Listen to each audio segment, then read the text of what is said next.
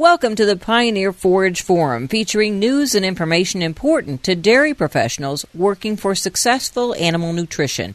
Today we're talking with Scott Dennis, Technical Services Manager of Forage Additives for Pioneer Hi-Bred, and our topic is inoculants. If you look at a, uh, one of our product labels, say 11C33, which is uh, for corn silage, it will have on the label contains Lactobacillus buchneri, Lactobacillus plantarum, and Enterococcus faecium. So those are genus and species, and they're selected for different roles.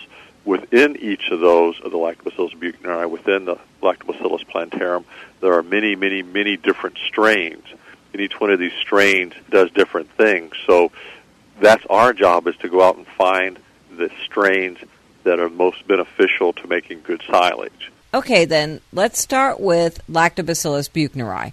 What does it do, and what are the the different strains that you found? The Lactobacillus buchneri is there for improving aerobic stability.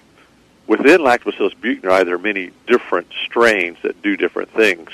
Like if we look at the Lactobacillus buchneri that's in our 11C33, it's actually our second generation of buchneri.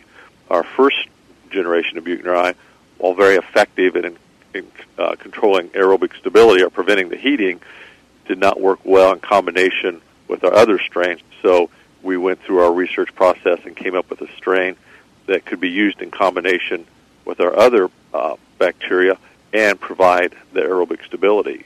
Our third generation of Lactobacillus buchneri is what's in our new product CFT or corn fiber technology. Now this buchneri not only improves the aerobic stability of that silage, it also improves the fiber digestion. So that's a whole different characteristic that this strain has that none of the other buchneri that we've tested does. So it's very unique to this strain.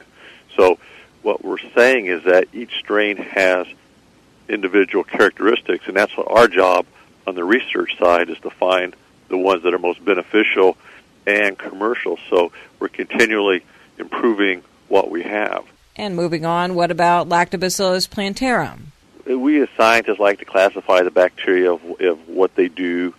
So the lactic acid bacteria take the sugars in the crop and produce lactic acid, which is how they got their name. And that lactic acid is very important because it's a strong organic acid and it causes the pH of that forage to drop and that low pH or high acid kills the, the detrimental bacteria or yeast and molds that are in that silage that cause all of the losses associated with poorly managed silage. We have a, a huge collection of lactic acid bacteria. I think we're up to 13,000 different strains in our collection, and probably at least 6,000 of these are Lactobacillus plantarums. Now, your your plantarums are what we consider the workhorse. They're the ones that dominate the silage early on, produce lots of lactic acid, drop the pH down. Within our products, we have multiple strains of Lactobacillus plantarum. For example, we have strains that work best in corn silage. We have other strains that work best in grass silage. We have other strains that work best in alfalfa silage. So we have different strains of Lactobacillus plantarum in our different products depending on, you know, what the crop is and what we want it to do uh, we have uh, one strain out of all that whole collection that we found actually improves the utilization of starch in the rumen. We found others that can actually improve the digestibility of the forage in the silo. We really focused on the difference in the strains. You know, what's their crop that they do the best in? What positive benefits do they bring to that silo so that that feed is more digestible or more stable, lower pH? Bottom line, though, what does this mean for producers? It's the research behind the products. There's many products out there that have Lactobacillus plantarum on their label. Or another important strain is Enterococcus faecium. Uh, we have a new strain, Lactobacillus casei.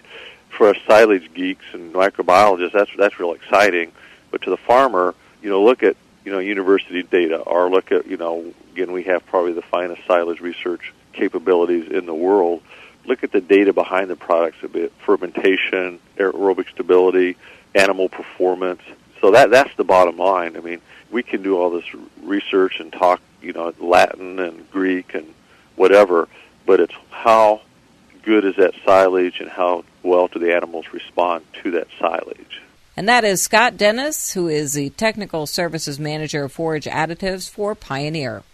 We invite your feedback, comments, and questions at worlddairydiary.com. I'm Cindy Zimmerman with the Pioneer Forage Forum.